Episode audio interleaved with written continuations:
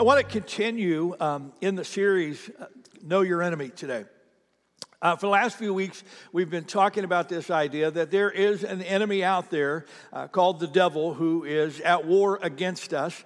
And we're with the belief that the more we understand what he's up to and how he works, the better off we will be in fighting against him. And if you missed any messages in this series, this is the fourth one. I, I just want to encourage you go back, either listen to the podcast, watch the video, um, not because I preached it, just because though I want to arm you in this war that we're in. I started off by, by talking about how uh, the devil's out to destroy us. Jesus said the thief, uh, the enemy comes, the thief comes to kill, to steal, and destroy.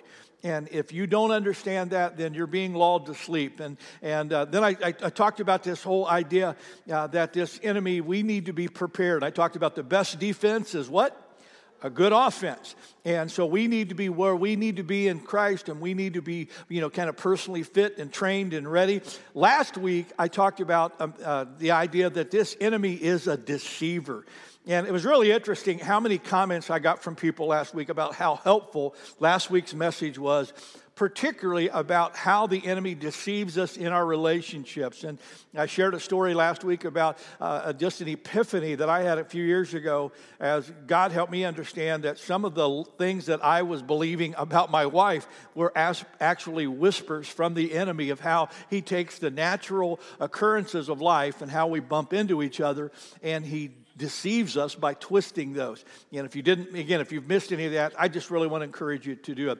Today, I, I want to talk about a different idea. I want to talk about, uh, you know, to not when you're in a fight, you don't just take a punch, you counter punch. And today I want to talk about how to hit the enemy back. Now, how many of you in your own walk of journey of faith have ever been so mad at the devil you think, I'd just like to punch him in the nose? Everybody, anybody ever been like that? I just, I just like to punch him. I know you people from Boston have been like that. Yeah, yeah. Boston people want to punch everybody. They don't care if the devil or not. Uh, that's you're just from Boston. That's just kind of way we are. You know? But I, today I want, to, I want to talk about that idea, and I want to help give you some tools of ways that you can counterpunch with that. Funny story, when, when I was in college, we had a, a, guy on campus that I was in school with. His name was Cole. And uh, Cole was a big guy, uh, strong, muscular. I mean, he, he just, you could tell. I mean, his arms were like as big as my legs. Just a, one of these really strong guys. He was a, a state championship wrestler. And uh, just one of those guys that, uh, fortunately, he was a nice guy, so you didn't have to really worry about him picking on you, but he was just one of those guys that nobody wanted to mess with. Never forget, one night we're, we're up in a dorm room, and we're just having this conversation about, you know, different things. And one of the guys in the room was this little bitty guy from Haiti whose name was Gene. And in the course of conversation, it came up that Gene knew martial arts and that he had studied jujitsu and all that. And we were kind of talking about that because nobody you know, in that room had ever talked about martial arts before. And he talked about how in Haiti he had grown up in a very rough area and that everybody knew martial arts. That you had to learn it or you would die, you know. So he, you know, he just talked about, you know, that, that he had studied it. And, he, he, and they said, Are you good? And he said, Yeah, I'm, I'm, I'm really good. And Cole gets up and goes, How good? And we're like, Oh, man it's going to be a throwdown right here, you know. And and it was so funny because I mean, again, Cole's huge. I mean, he's, he's probably 220, solid muscle. And Gene, he may be 150 pounds soaking wet. I mean, just a real small kind of thin guy. And, uh, and Cole says, think you can take me? And, and Gene's like, oh, my brother, I don't want to hurt you, you know? And, and uh, Cole's like, oh, you know, and he's, he's, he's getting ready to and we're like, oh, you can't, you can't be serious. And, and Cole said, I'm coming to come at you, Gene. Gene goes, no, no, my brother, I don't want to hurt you. I don't want to hurt you. And we're just dying laughing. And all of a sudden, Cole, he comes rushing at Gene. And Gene, and what he did, Gene just was watching him. He gets right here, and Gene just quickly takes a side step, takes him, and throws him across the room. And I'm telling you, we're all like, what? And we're just going, you, we couldn't believe what we just saw. Now it was really on. You know, and Cole jumps up and he comes rushing back. And again, Gene just took him and went, shoo, threw him the other way. And he did like, like three or four times until Cole finally went, that's enough. you know, that's enough. And we were just all just in total disbelief that this little bitty kid from Haiti could take out this huge, strong state championship wrestler. But here was the lesson we all learned It wasn't the size of the guy in the fight, it was how much you actually know about fighting. Does that make sense to you? Now, what I want to share with you is I, I, I, don't think that many of us in our journey of faith really know what to do with the enemy. And today, what I want to do is I want to give you some counter moves and some things that you can do so that when you're dealing with him, you'll be able to do the punch and then the counter punch. Are you ready? This is going to be a fun series. Here we go. I want you to look at the, take your sermon outline out. You can track along with me. We'll throw it up on the screen for you. I want you to look at the verse um, from James chapter 4. Great words of wisdom for us. Read it out loud with me, please. So humble yourselves before God, resist the devil, and he will flee from you. Come close to God, and God will come close to you. What a great word of truth. Now, I'm gonna give you, I'm gonna give you four thoughts. As I was working on this, I thought, oh my gosh, there are so many things I could say. I want to give you just four, though, and I'll, I'll, give them to you quick. But these are really powerful tools that you can put into toolbox if you really want to have victory over the enemy. You ready? Here we go. Here's the first one. You'll think this is so, so simple, but it's so profound. Are you ready? Walk away from temptation quickly. Walk away from temptation quickly. One of the things that you would notice about Gene when you were in college is that you would never know he was a fighter. You know why? Because he didn't pick fights. He only used his training to, to, to counter what other people did. Now, why am I saying this to you? Because I never want you to come to a place in your own journey of faith where you become so arrogant about your own walk with God that you think you can take the enemy on one on one. In other words, never go looking for trouble. Amen? Never go looking for trouble. And, and the problem is, I think that we often treat temptation way too lightly, especially the areas where we know we are specifically vulnerable. Great, great story. Um, young guy who uh, was heading out of the house one day and his dad said, Where are you going? He said, Hey, I'm heading out with some friends. Uh, I'll be back later. And his dad stopped him and he said, Listen, no swimming in the canals. Uh, the canals are dangerous. I know your friends like to swim there. You, you can't go there. And the kid said, I won't go. And the dad said, Okay, no swimming in the canals, right? Right. So he leaves. End of the day, son comes back, and guess what? He's carrying a wet bathing suit. And he walks in, and his dad sees him, and his dad says, Where you been? And he said, We were swimming in the canals. And his dad said, Didn't we have this conversation? Why did you do what you told me you wouldn't do? And the son says, I was overcome with temptation. And the dad says, Well, how is it that you had your bathing suit with you? And the kid said, Well, I took it in case I was overcome by temptation. I laughed when I read that and I thought, but isn't that how we often are? Come on, it's just us this morning. Sometimes the things that we're being tempted by, we really want to do, but it's kind of like if we if we just kind of happen to go by it, or we happen to get close to it, or we happen to get near to it. Uh, you know, we're, we're in the back of our mind, we're playing this thing that you know maybe this time I won't give in, but you know you will. Look at me. Don't mess with the devil. Resist the enemy, and he will do what? Flee from you, okay? Move away from, from temptation. On your outline, look at the passage of scripture from uh, 1 Corinthians chapter 10. Paul says, If you think you're standing strong, be careful not to fall. The temptations in your life are no different from what others experience. And you know what? God is faithful. He will not allow the temptation to be more than you can stand. Read it with me. When you are tempted, He will show you a way out so that you can endure. Look at me. God will show you the exit door, but you know what? You got to walk through it. Amen? You got to walk through it. When I said this, uh, go back to the statement I made walk away from temptation. How? Say that word again. Everybody say quickly quickly. You do it like, because they say, why is that important? I put the statement there for you. The longer you stay, the stronger the pull. The longer you stay, the stronger the pull. You know how the enemy works. You're seeing something you know you shouldn't do, or something place you shouldn't go, or, or whatever it is. And, and as you're as you're staring, the longer you look at it, the longer you think about it, the enemy starts putting you, you know, nobody will ever know, it's okay, everybody does, and you start hearing all these voices. And the longer you stay, the longer you're there, the harder it is to pull away. Does that make sense to you? Th- think about it this way: How many of you have ever um, gone shopping and you saw something you really wanted, but you knew you couldn't afford it? Or you knew you didn't need it, or you knew you really shouldn't have it. But this salesman comes along and he starts talking to you. And he starts telling you how you can afford it. And he starts telling you what. And, and, and, and, and, you, and you have this conversation, and then he leaves, you buy it, and you get home. And 10 minutes after you're home, you're kicking yourself because you know you shouldn't have bought it. Come on, how many have ever done that? Yeah. Why? You stayed too long. Amen?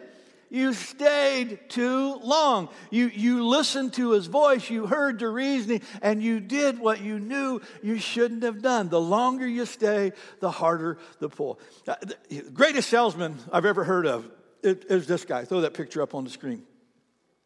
This is an old guy back at the turn of the last century. Uh, name's George C. Parker. Talk about a great salesman. What did he sell? Throw that picture up for me. He sold the Brooklyn Bridge. Not just to one person, he sold it to many people.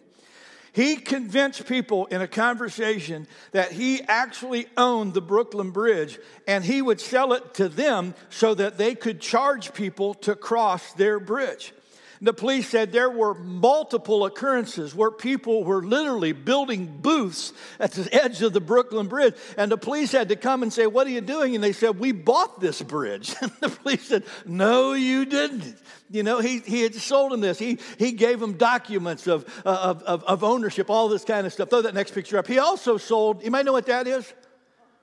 That's Grant's tomb. He sold people Grant's tomb.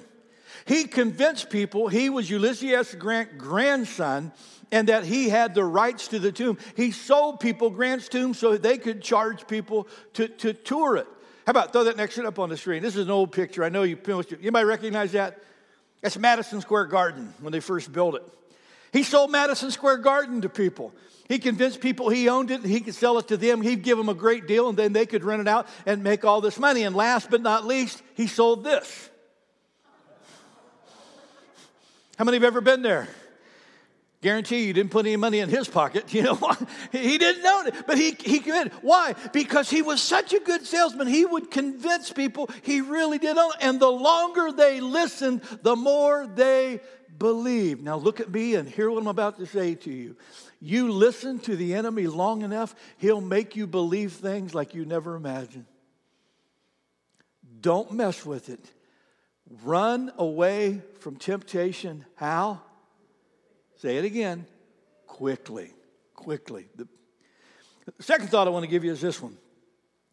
When the enemy starts making promises to you or starts kind of feeding you this stuff, respond to the devil's promises with God's promises. Respond to the devil's promises with God's promises. Now, I, I, touched on this in my first message on the best defense is a good offense. And I talked about the importance of getting the Word of God into your life. Now, look at me. Please hear my heart with this. Your Bible doesn't do you any good on your bookshelf or in your drawer. It doesn't do you any good to lay somewhere around your house. The Bible doesn't do you any good if it's on your phone. The Bible only does you good when you put it in your mind and in your heart. Now, here's what, here's what I want you to know, especially if you know the areas that you're vulnerable, if you know how you struggle. Think about what are the promises that God gives you that respond to these promises that the devil gives you, and respond back to the devil with these promises he's making with the promises that God made. God's promises are powerful. In fact, look at the scriptures on your outline. Psalm 18:30, read it out loud. All the Lord's promises prove true.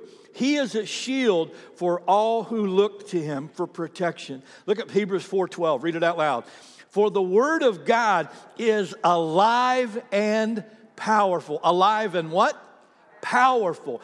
I want you to notice if you go to Luke chapter 4, and you look at the encounter that Jesus had in Luke, Luke 4, uh, where he was in the wilderness and the devil was tempting him.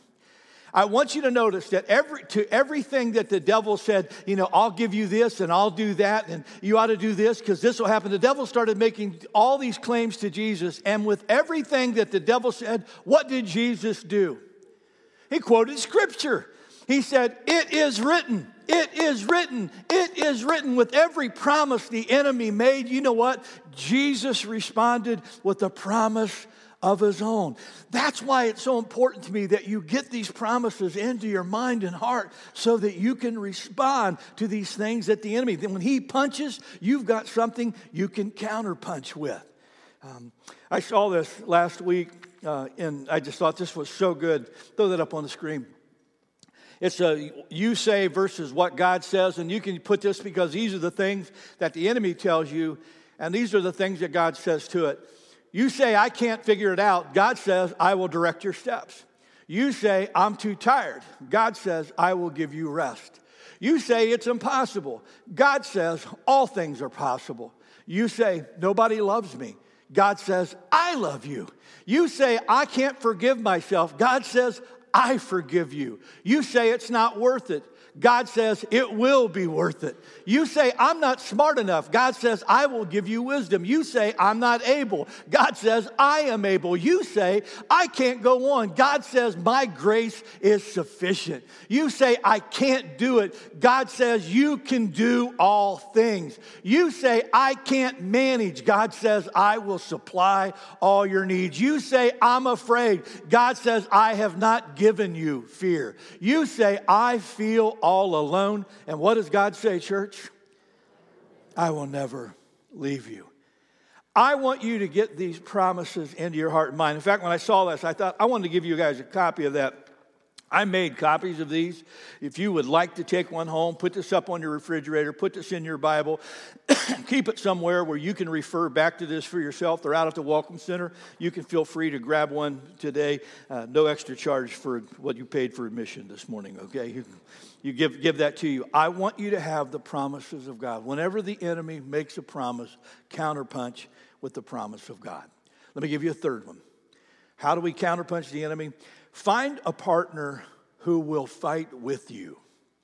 Find a partner who will fight with you. Have you ever noticed how a bully backs down the moment another person shows up beside you? Same thing with the enemy. There is power in numbers. Um, I had in the last uh, couple weeks, I had two different pastors who called me uh, both of whom were struggling. And um, they were dealing with some stuff with their church, they were dealing with some stuff in their own uh, personal relationships and life.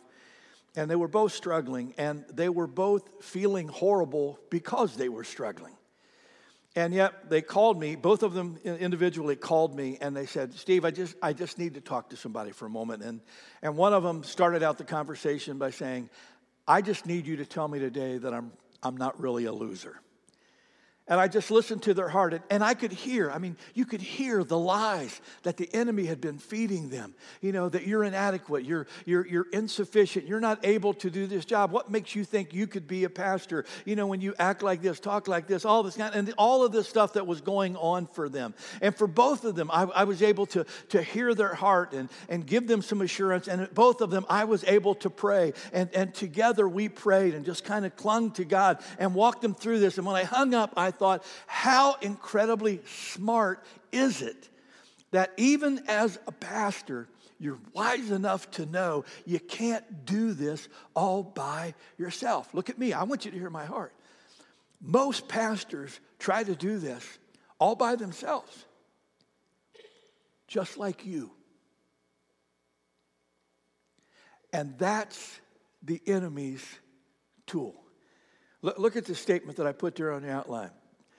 Let the devil isolate you, and he will annihilate you. When you're struggling, when you're being tempted, when you're depressed, when you're afraid, who do you have in your life that you can either go to, sit down with, or pick up the phone and call and say, I just need someone who can pray with me. Look at me, gang.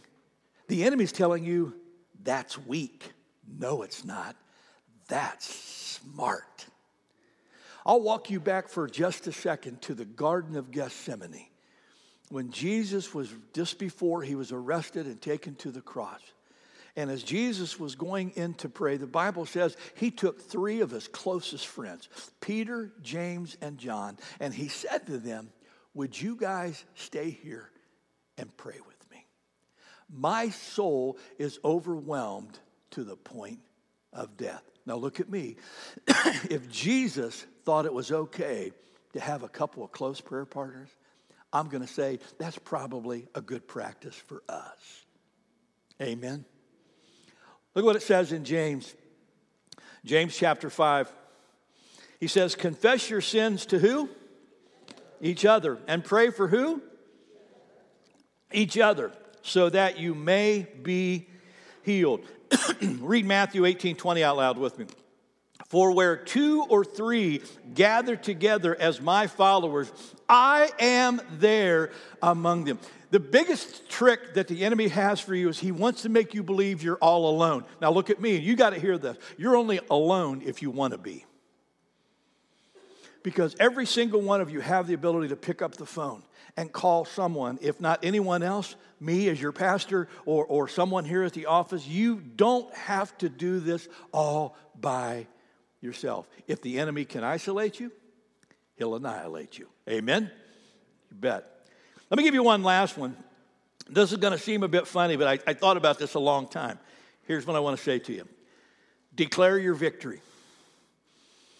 Declare your victory. I started thinking about what happens to us when the enemy attacks. And, and often in his attacks, he starts making us cower a bit. He's, he's a bully and he likes to intimidate. And so when we're feeling tempted, when we're feeling discouraged, uh, when, when we're feeling afraid, what's interesting is those are the times we take our eyes off of God and, and we start looking at ourselves and realizing i'm so weak i can't do this. And we start we start kind of heading for the corner. You know you're right devil i can't you know you're and he's telling you you know you're so weak you're so lame you're no what makes you think god even loves you at all? And, and we and we start going in the corner. And i thought look at me gang. Don't you know who you are? You're a child of the king. And we we we need to remind the enemy of that I love the fact what, what, what uh, Hebrews says when he talks about the, in, in chapter 12 and verse 2. Read it with me. He says, Keep your eyes on Jesus, our leader and instructor. Instead of looking at ourselves, looking at our fear, looking at what, keep your eyes on Jesus. Why? Look at 1 John 4 4. Read it out loud, church. The one who is in you is greater than the one who is in the world. Read that again loud. The one who is in you is greater than the one who is in the world. Don't ever forget that. And every once in a while, when the enemy comes, we need to stand up and declare whose we are. And when you look a bully in the eye and tell him you're not afraid, guess what? Resist the enemy, and what will he do? He will flee. Let God breathe courage into your walk of faith. I, I read a story um, not long ago, and it just blew me away uh, because I'd never, I'd never heard this before. And some of you probably have, and I'm just way behind the times, but it, it just kind of, it just kind of really blew me away. It was about a, a, a sheep herder in Colorado. They had a, a, farm that where they had sheep, and they had a, a fairly sizable flock, and they kept losing sheep to coyotes. And they were trying to figure out what to do to get the coyotes away because nothing that they were doing seemed to work. Until one day they found something that would really, really work against coyotes.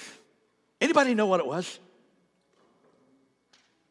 Throw the picture up on the screen. Llamas. Are you kidding me? I'm reading this and I can't believe it. This guy, this woman who owned this, she said, We lost 30 to 40 sheep last year. She goes, And we bought a llama and put it in the flock. She said, We've lost one so far. You know why? Because llamas aren't afraid of coyotes. They're not afraid of. I mean, they look really cuddly and cute. I mean, you look like, oh, I just want to hug that thing. You know, kind of kind of stuff. They're nice and stuff. But those dudes are mean. I mean, they'll. Anybody ever been around llamas? I mean, these things. I mean, they they they will they, they make these horrible noises and all this. But here's the deal: when when a coyote comes, you know, you know, sheep start huddling together. They get paralyzed, or they. You know what the you know what the llama does? The llama raises its head, sees the coyote, and it goes straight at it. The coyote didn't know what to do. The llama's making this horrible noise. It's spitting at the coyote. And if the coyote gets close enough, I mean, it kicks it to death with these huge hooves that it has. This thing is not scared of all. I'm reading the story. I'm thinking, are you kidding me? Llamas are the new superhero. You know, I just can't believe that. And I'm reading this, and I thought, and I started laughing out loud. You can picture, I'm sitting about this, I'm laughing out loud, and I said, God, I don't want to be a lamb of God. I want to be a llama of God. you know, I want to be a llama of God. I want that enemy to come and instead of me going, oh no, here he comes again, I, I want to look at him. I want to go, do you know who I am? Do you know who has me? Don't you know I'm a child of the king? I want to look him in the eye. I want to spit in his face and I want to go, hit him, Jesus. you know? That's how I want to be. I put this I put this on your outline. When the devil tells you who you were, you tell him who you are. When the devil tells you that he's after you, remind him that Jesus already has you. Uh, when or yeah, when the devil shows you something good, tell him you've got something better. When the devil tells you he's after you, remind him that Jesus already has you. Read that last one out loud with me. The enemy can't lay a hand on you when God's got his arms around you. Pastor Steve, what, what should I do when the enemy's coming at me?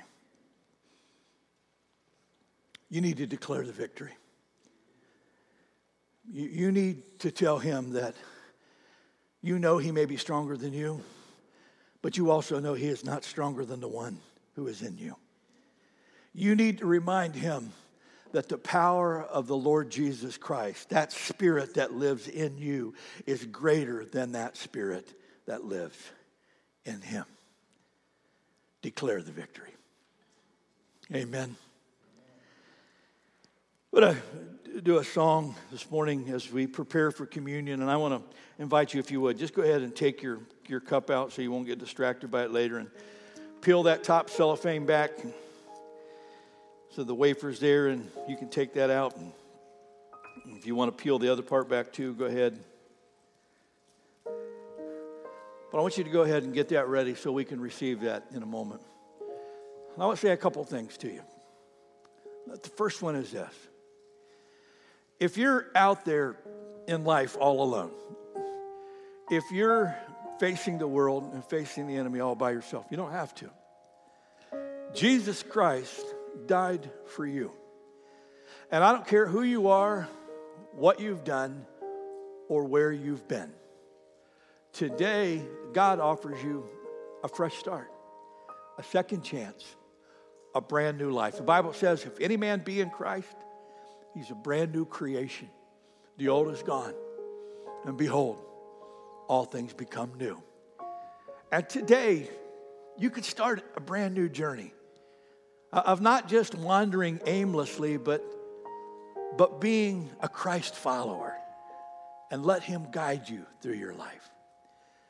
And this morning, if, if, if you've already taken that step, then this morning I want to encourage you to maybe take a big step forward in really claiming your own birthright. You're a child of the King, you're a prince, you're a princess. God has endowed you with His love and His Spirit. And He wants you to walk in the fullness of that. He wants you to be cautious with the enemy, but He doesn't want you to be afraid. God says, I have not given you a spirit of fear, but of power and self control. And this morning, I just want you to claim that for yourself. And as we were sharing communion, I, I thought of a song that Rachel's going to lead us in. It's an old song that says, You know what? This blood that Jesus shed for us, that blood, it'll never lose its power in our life. And this morning, we're going to sing this song together and we're going to receive the elements and we're just going to remind ourselves and remind that devil, you know what? We have a power that's never, ever going to go away. Well, Father, we believe that today. We thank you so much for loving us with all of your heart, for sending your one and only Son to die in our place. And Today, Lord, we remember that that reminds you of, that reminds us of your love. Your word says it was for God so loved the world that you gave your one and only Son, that if anyone would believe in him, they wouldn't have to perish, but they could have everlasting life. For God did not send his Son into the world to condemn the world, but that the world through him might be saved.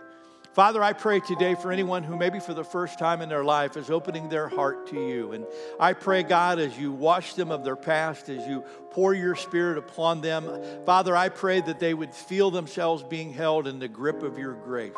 That they would be reminded that it doesn't matter where they've been or what they've done, your grace is greater than all of their sin.